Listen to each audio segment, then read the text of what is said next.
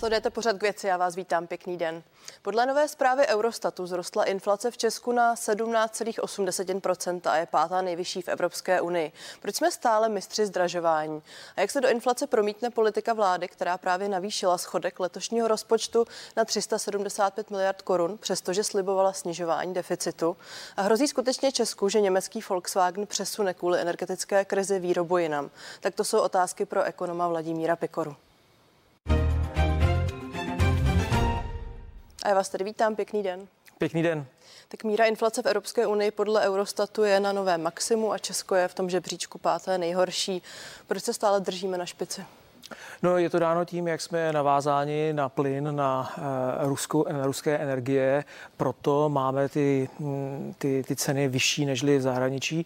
Krom toho se k tomu přidává i to, že některé země, jako třeba Polsko, se snažili bojovat s tou inflací tím, že snížili DPH a podobně, čímž některé ceny snížily a dočasně si vytvořili jakýsi polštář, takže vypadají opticky na tom lépe než my, ale já si myslím, že kdybychom udělali stejná opatření jako oni, tak bychom na tom byli byly podobně. No a co je klíčový, je to, že eh, všem ta inflace roste, všude je extrémně vysoká a eh, někteří lidé tvrdí, že to je tím, že máme korunu. Není to pravda. Máme tady země, které mají euro a mají inflaci daleko vyšší než my, třeba po Baltí. No a tam to je dáno právě tím, že oni jsou na ty ruské energie ještě víc navázáni než my. Vláda včera navýšila schodek letošního rozpočtu na 375 miliard korun. Je to další políček eh, tomuto tématu inflace a zdražování? No určitě každý deficit prostě vytváří tlak na to, aby ceny v ekonomice rostly, takže určitě ta, z, pohledu, z pohledu vlády tady není velký tlak eh, na boj s inflací. Vláda obětovala ceny a místo toho tady zavádí různé sociální programy, což tedy chápu ve chvíli, kdy vidím, že na ulicích je tolik lidí, kteří protestují proti vládě. Takže eh, ten tlak na růst cen tady bude. Eh, myslím, že je téměř jisté, že se dostaneme minimálně na 20% Mimochodem, když jsme u rozpočtu, tak on už je také schválen schodek na příští rok ve výši 295 miliard korun, což podle některých ekonomů není příliš ambiciozní. Měla to být vláda rozpočtové odpovědnosti, tak eh, rezignovala podle vás? Naprosto rezignovala. Je to prostě ohromná chyba. Pokud někdo si myslel, že ta vláda bude pravicová, tak rozhodně pravicová není. Ty rozpočty, které tady vidíme a ty deficity jsou zbytečně vysoké. Já nevidím žádné snahy o nějaké šetření. A co je nejhorší, je, že ta vláda plánuje vysoké deficity i v dalších letech svého vládnutí. V roce 23, 24, 25 celkově by tak tato vláda měla ten vládní dluh zvýšit o nějakých skoro 40 To je ohromný nárůst dluhu. Ano, já chápu, že jsme v situaci, kdy je válka a ta situace je šílená a těžká pro vládu, ale už z toho nechápu, proč má být tak velký deficit v roce 24 nebo v roce 25. To je prostě nějak nevysvětlitelné. Nicméně je podle vás tedy omluvitelné, že se navyšuje ten aktuální schodek vzhledem k situaci? Jasně, to, že ten deficit jde nahoru, ta situace je extrémní, to je pochopitelné. Určitě by šla a šel ten deficit s každou vládou nahoru. Teď je jenom otázkou, jestli prostě to bylo nutné letos vytáhnout na 300 miliard, protože to číslo je šílený, jestli možná bychom se nemohli držet třeba někde kolem 250, prostě u nějakých uh, rozumnějších hodnot a ten letošní deficit prostě bude extrémní. Eh, bývalá ministrině financí Elena Šilerová včera uvedla, že schodek je v podstatě stejný, jako plánovala vláda Andreje Babiše. Jak tomu rozumět? Máme se odprostit od nějakých politických slibů a emocí no, a hodnotit víc situace? Eh, ta situace je hrozná. Dá se říct, že tato vláda dělá velmi podobnou politiku té předchozí a myslím si, že lidé ji volili, protože si mysleli, že bude jiná ale ten výsledek v rámci těch čísel, v rámci toho deficitu je velmi podobný a pro mě to je zklamání. Pro mě je největší zklamání to, že se dneska, dneska byla zveřejněná zpráva, že vláda uvalí tu windfall tax i na eh, rok 22, to znamená, že podniky, které letos eh, nějakým způsobem vydělávají, budou zpětně zdaněni něčím, co dopředu neočekávali. To je ohromný podvod na investory. Taky vidíme, že pražská burza už kvůli tomu padá a myslím si, že prostě snažit se zachraňovat rozpočet tímto způsobem je, je velmi špatné, protože ukazujeme investorům, tato země je velmi nepředvídatelná. Tady raději neinvestujte, protože tady, když budete mít velké zisky, tak vás o ně oberou. Což už jste tedy nadběhl v tématu, přesto Windfall Tax má za vás nějaké minimální, vy jste teď mluvil o mínusech, ale má taky nějaké plusy? No tak samozřejmě pomůže to veřejným financím, objeví se ve státním rozpočtu nějaké peníze, ale podle mě se objeví mnohem menší, než kolik se plánuje, protože všichni se budou snažit nějakým způsobem kouzlit se ziskem a budou se snažit mít malý zisk. Eh, předpokládám, že banky třeba budou dělat to, že eh, najednou ty úložky, které mají lidé u nich uložené, budou lépe úročeni. Tím způsobem, tím pádem najednou Eh, se banky rozdělí o svůj zisk s klienty, budou mít menší zisk, klienti budou tím pádem lapeni do těch osidel banky, ta banka nakonec si nabídne nějaký další produkt, na kterém pravděpodobně vydělá v následujících letech, že nakonec se může ukázat, že pro tu banku to není až tak špatné, ale pro ten stát to nepřinese ten výnos, který očekávali. Teď se očekává, že by banky měly zaplatit nějakých 33 miliard. Já si myslím, že to budou spíš jednotky miliard, to bude dramaticky míň, ale všichni ty investoři v zahraničí uvidí prostě toto je je země, kde se nevyplatí investovat. Mimochodem čistě z praxe, kdy ty případné zisky, respektive ty daňové zisky do rozpočtu vůbec přitečou, protože eh, z mé zkušenosti například banky podávají ta daňová přiznání, respektive dělají uh, finanční závěrky až někdy v polovině dalšího roku. No jasně, bude, reálně ten, ty peníze bude tam, bude tam, o, bude tam ohromné spoždění. Já teďka nedokážu říct přesně, který měsíc se to dostane do toho rozpočtu, ale prostě eh, to spoždění bude zásadní. Rozpočtu to trochu pomůže, ale z mého pohledu to bude horší než lepší, protože trošičku se vylepší ta, eh, ta, ta situace veřejných financí, ale dramaticky na mnoho let se zhorší ta pověst České republiky a rozhodně to torpéduje pražskou burzu a každá vyspělá ekonomika má burzu a ta láká kapitál a díky tomu kapitálu se investuje v té ekonomice a ta ekonomika roste rychle. My máme, budeme mít burzu, kde se nebude investovat a ta ekonomika poroste zbytečně pomalu po mnoho následujících let. Přesto vláda si od Windfall tak slibuje zisk až nějakých desítky, na, myslím, že říkala 60 miliard korun, kde bylo možné vzít nebo ušetřit jinde. Přesně tak, ona plánuje tyhle, ty, eh, že to budou ty desítky. Eh, no tak my se můžeme podívat třeba na to, jak dramaticky roste počet státních zaměstnanců. Eh, ty státní zaměstnanci by určitě nemuseli v tom státním rozpočtu být. To by nám taky vytvořilo nějaký mm, snížení nákladů v rámci, v rámci několika málo desítek miliard. Vedle toho by museli přijít nějaké další, další buď to daně, nebo ještě další škrty, nebo kombinace dohromady dohromady, ale ty daně už se na nás eh, zde ženou. My už vidíme, že se bude výrazně zdražovat, eh, budou zdražovat cigarety, budou se dokonce zdražovat i elektrické cigarety, elektronické, což bylo v minulosti nedotknutelné. Takže jako tady nějaké nové zdroje se, se objeví. No a musíme si prostě připravit na to, že s válkou roste dluh. To je naprosto normální kauzalita, že ve chvíli, kdy je válka, tak dluh roste. Tomu se žádná vláda nevyhne. Už narážíte pravděpodobně na téma, že Národní protidrogový koordinátor navrhuje zdanění návykových látek a krom cigaret také například eh, legalizovat trh s konopím, který by zdanil. Přines by to podle něj do rozpočtu mohlo dalších 15 miliard. Vidíte to? Je to něco, co, k čemu se odhodlá pravicová vláda podle vás? No, já o tom nepochybuju. Ty budou se hledat zdroje všude, takže přijdou i tady, budou se hledat různé argumenty. Eh, já s tím počítám. Vladimír Pikora je hostem pořadu k věci. Jste minulý týden napsal ve svém komentáři pro časopis Reflex, a teď cituji opravdu jen výňatek, e, možná jsme jenom moc pesimističtí a naznačujete, že výhledy ekonomiky v případě Česka nejsou tak zlé. Tak o co opíráte svůj optimismus? Protože já si pamatuju, že naopak v minulých letech jste vy byl tím, kdo varoval před blížící se finanční krizí. Říkáte to dobře. Eh, je zajímavé, když se podíváte na ta data z Evropy a na ta data z Ameriky, tak vidíme, že třeba Mezinárodní měnový fond, což je rozhodně respektovaná instituce, očekává, že globální růst zpomalí. Nicméně, a to je důležité, když se podívá na Českou republiku, tak nemluví o tom, že by, ten, že by ta česká ekonomika měla upadnout do recese, jak se mnoho lidí domnívá, a pouze říká to, že ta ekonomika zpomalí. Pro letošní rok očekává růst o 1,9% a v příštím roce o 1,5%. To je stále solidní růst, když si vezmeme, že Německo má být i podle Mezinárodního měnového fondu v recesi. A e, zároveň s tím ukazuje, že se nemáme ani bát nějakého dramatického nárůstu nezaměstnanosti. A to samé nám vlastně říká ratingová agentura Standard Poor's, když ponechala rating bez změny a e, nechala i výhled bez změny tak nám říká, že nám ani nehrozí to, jak předtím mnoho lidí varuje, že jdeme řeckou cestou, stát zbankrotuje a podobně. Vlastně ukazuje se, že ty zahraniční agentury jsou daleko optimističtější než my. Když se podíváme tady... Pardon, není to jen odlehlostí od tématu? No, samozřejmě to je jedna z možností, jak se to můžeme vysvětlit. Jsou daleko, tak tomu nerozumějí. Někdo, kdo je blíž, by tomu možná měl rozumět víc. Možná, že to tak je. To já nedokážu, to já nedokážu vyloučit. Jenom chci ukázat to, že řada respektovaných institucí rozhodně není nějak dramaticky negativní, tak jak to vidíme tady u nás. U nás slyšíme o tom, jak třetina průmyslu padne a, a bude vysoká nezaměstnanost. Já si třeba myslím, že vysoká nezaměstnanost nebude z toho titulu, že to stát bude řešit stejným způsobem, jako když byla korona.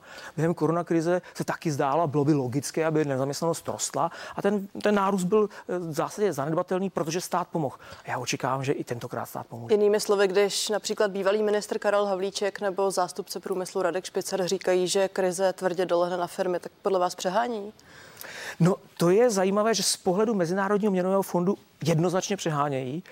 Eh, když se tady na to dívám já tou českou optikou, tak samozřejmě mám stejně jako eh, Radek Špicar strach z té budoucnosti. Ta nevypadá vůbec dobře, ale eh, jako naději mi dodává, že vidím, že možná jsme my Češi zbytečně moc pesimističtí, že to tak dramatické nakonec být nemusí. Já se tady zeptám jinak.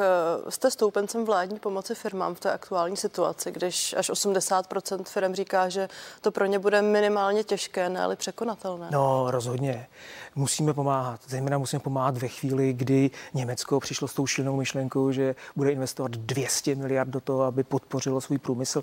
My musíme pomoci průmyslu, tam vlastně jiná cesta není. Teď už se můžeme bavit jenom o tom, jak velká ta pomoc bude, ale rozhodně musí být. Ty parametry jsou zatím nastavené tak, že se škatulkují firmy dle velikosti, dle příkonu, zda jsem to četla do podrobna. Eh, nemělo by se tady najednou pomoct všem a pak ustupovat? Jaký je váš pohled?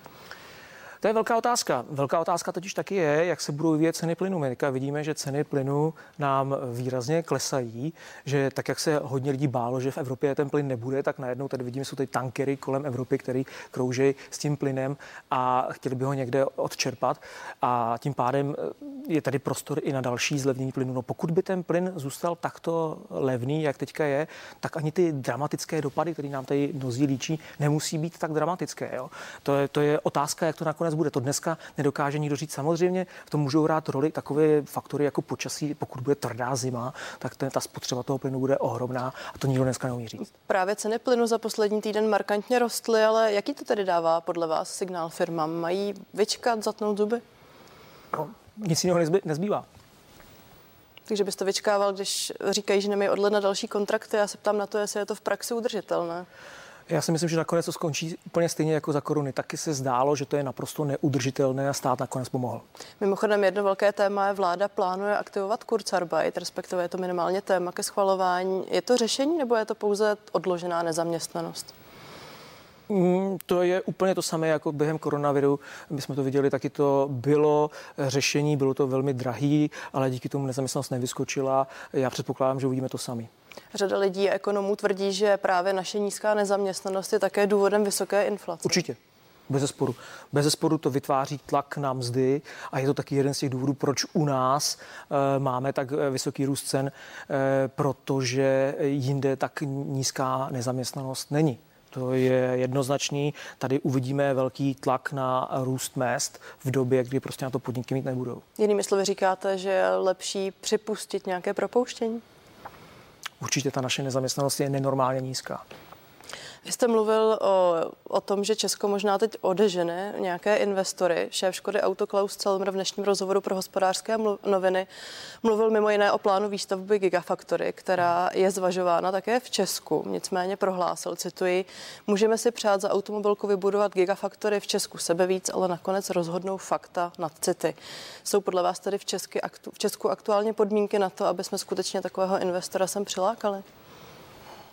No, vzhledem k tomu, že vlastně oni se budou rozhodovat u ekonomik, které na tom budou podobně, tak já si myslím, že, že ten prostor pro to, aby tady byli, je, jestli se nakonec rozhodnou kvůli tomu, že v tuhle tu chvíli dočasně jsme na tom energeticky hůř, já nevím, eh, ta továrna se bude stavět s nějakým velkým výhledem mnoha let a ta energetická krize může klidně během roku odeznít a najednou se ukáže, že by ta investice tady dávala smysl. Takže já si myslím, že mnoho investorů v tuto chvíli straší tím, že by investovalo jinde, chtějí si chtějí získat lepší podmínky, než které jim dneska třeba vláda nabízí, ale mm, to, co tady vláda dělá třeba ohledně té windfall tax, to je prostě varování pro všechny, že třeba by to mohlo potkat taky a že ta investice tady nakonec stejně nebude. Takže když eh, koncern Volkswagen zároveň připustil, že by mohl zvažovat, za nepřesune část výroby třeba na jich Evropy a nepřesune se právě ze střední Evropy, je to část lobbingu nebo myslíte, že tady reálně to rizikuje? Určitě to je lobbying, bez sporu a to riziko tady určitě roste. Takže to je oboje zároveň. E, nicméně myslím si, že, nebo dávám jenom malou pravděpodobnost tomu, že by šli na jich Evropy, ale vyloučit to rozhodně nelze, protože toto prostředí v Čechách se podle mě pro podnikání v posledních letech zhoršilo, místo toho, aby se zlepšovalo. Může si tady za této situace česká vláda dovolit nepomoc právě například automobilce Škoda Auto? Já předpokládám, že pomůže o tom já vůbec nepochybuju. Já si myslím, že obecně se prostě bude pomáhat eh, všem velkým továrnám. Myslím si, že prostě vláda má strach z toho, co by mohlo nastat a bude pomáhat eh, na všech frontách. Ještě krátce, vy sám jste tady varoval před recesí v sousedním Německu. My víme, že česká ekonomika je eh, hodně navázaná na naše sousedy. Jak by se to mohlo projevit a jak velká hrozba to pro Česko je? No to je právě zajímavé to, že Mezinárodní měnový fond říká, že recese v Německu bude, ale nám říká, že my do té recese neupadneme. Když se podíváme na nějaké jiné prognózy, tak vidíme, že eh, vlastně všichni tu recesi v Německu očekávají, že to je téměř jisté, ale pro Českou republiku to jisté není. A to je na tomto zajímavé, že vždycky jsme byli zvyklí na to, že ve chvíli se situace v Německu zhoršuje, tak se zhoršuje i u nás. Tady se zdá, že u nás se sice zhorší, ale nezhorší se tak dramaticky. Což je právě asi dáno eh, tím eh, tou mzdovou hladinou, že prostě máme stále nižší náklady než zahraničí. Když tedy Německo oznámilo, že spustí ten 200 miliardový balík pomoci pro svoje podniky a také domácnosti, je to pro Česko dobrá zpráva nebo naopak riziko? Je to dvousečné. Eh, pro podniky, které eh, spolupracují s Němci, které prostě eh, jsou na ně navázány, tak pro ně to je určitě dobrý.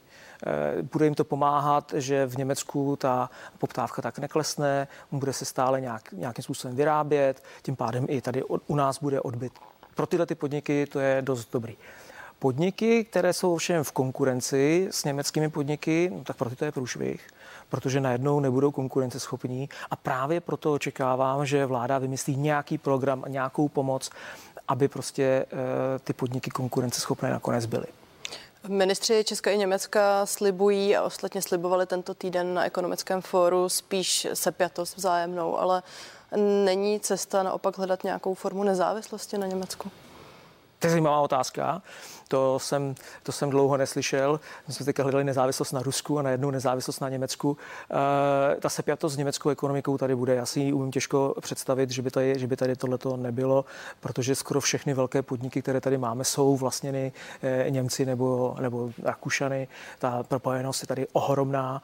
E, snažit se nějakým způsobem odvázat od Německa, to by bylo extrémně složité. Máme tam nasměrovány naše exporty. To prostě by bylo něco podobného, jako jsme se v 90. letech letech snažili odprostit od ekonomik RVHP, eh, já, já, já s ním nepočítám. Tak to říká Vladimír Pekora, který je mým dnešním hostem.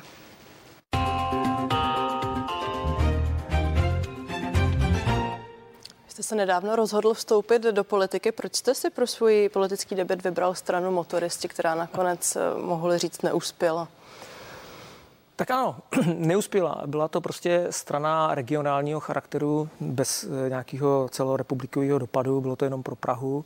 Eh, prostě zdálo se mi, že ta situace v Praze je neúnosná, vyvíjí se jiným směrem, než kterým bych si představoval já, že neustále se uh, ořezávají, ořezávají pruhy pro auta, přidávají se cyklistům, přitom tam žádného cyklistu nevidím. Uh, tak to byl důvod prostě, že se mi zdálo, že tato strana je tady potřeba a není to žádná velká politika. To není politika republikového charakteru ani nebyla nějakým způsobem jednoznačně levicová nebo pravicová. Šlo prostě o tu dopravu a ta doprava v Praze je z mého pohledu prostě neudržitelná. Já si pamatuju, že jste sem párkrát přišel i pěšky, tak cítíte se být natolik šikanován, že vás to motivovalo k aktivitě v politice?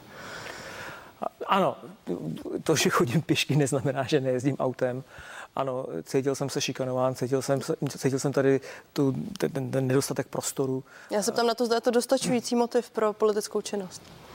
Jo. A myslíte si, že eh, bude tohle uskupení pokračovat? Jaké máte plány dál? No podívejte se, ta strana vznikla šest týdnů před volbami. Hrozně krátce. Eh, dokázala nakonec v Praze získat 2,3% To není až tak málo, takže je možné, že bude pokračovat. Nicméně z mého pohledu teďka jako ještě předčasné mluvit o tom, jestli bude se účastnit nějakých dalších voleb, ty jsou daleko a je to možné. Navíc já nejsem ani členem strany, já jsem prostě kandidoval jako nezávislý za tu stranu. Takže uvidím, jak se to vedení strany rozhodne. Eh, ale vlastně nevidím důvod, proč by nemělo se snažit kandidovat i v dalších volbách. Máte tedy vy chuť angažovat se dál v politice? Já uvidím, Uvidíme, jaký budou příležitosti, jaký budou nabídky, jak se bude vyvíjet eh, ta společenská nálada, jestli třeba se neobjeví úplně nějaké nové strany. Nechám to otevřené. Eh, když se díváme na tu aktuální ekonomickou situaci a počínání vlády, tak eh, já tady často slyším od poradců, že ve finále v těch rozhodnutích stejně převažuje politika. Máte Určitě. pocit, že chybí ve vládě ekonomové? No rozhodně, bez sporu. To vidíme už delší dobu, že prostě ve vládě je málo ekonomů, že ty jejich nápady jsou šílené a co je zajímavé, že je, že třeba některé strany, třeba ODS, mají pana Skopečka, což je jednoznačně dobrý ekonom, ale já nevidím, že by měl reálný dopad na, tu, na, tu, na, ty, na ten výsledek toho rozhodování, že nakonec tam převládnou nějaké jiné, jiné hlasy uvnitř té strany a to jsou neekonomové. No a, a myslím si, že to je škoda. Myslím si, že prostě by mělo být jako jednoznačným pravidlem, že třeba ministrem financí je ekonom. To, že prostě ekonom není, považuji za chybu. Mají ekonomové chutí do politiky? Teď se vracím zpátky k vám. No já si myslím, že ne. Já si myslím, že ne, to, je, to není jenom o ekonomech. Já jsem to viděl, že jsme se snažili sestavit tu kandidátku pro motoristy, jak všichni lidi říkali, ne, do politiky já ne, s tím já nechci mít společného, protože tady nastala taková zvláštní špatná nálada ve společnosti, že místo toho, aby lidé vítali, říkali, jo, to je aktivní člověk, ten chce něco změnit, ten má nějaký drive, tak eh, najednou ho zaškatulkují a najednou je na jedné barikádě nebo na druhé barikádě a už tohle nemůže dělat, nebo nemůže dělat tamhle to. A tak řada lidí prostě řekne, to já radši dělat nebudu. E, řada lidí prostě je přesvědčena o tom, že ta politika je svinstvo a to prostě dělat nechtějí a to je špatný. E, já si myslím, že bychom naopak měli vítat lidi, kteří jsou aktivní a kteří chtějí něco změnit. A to, že mají nějaký názor, no to je přece jenom správně. Tak to jsou slova Vladimíra Pikory. Já vám děkuji za rozhovor. Já vám taky díky. Vám díky za váš čas, díky, že jste se dívali a těším se na viděnou na CNN Prima News.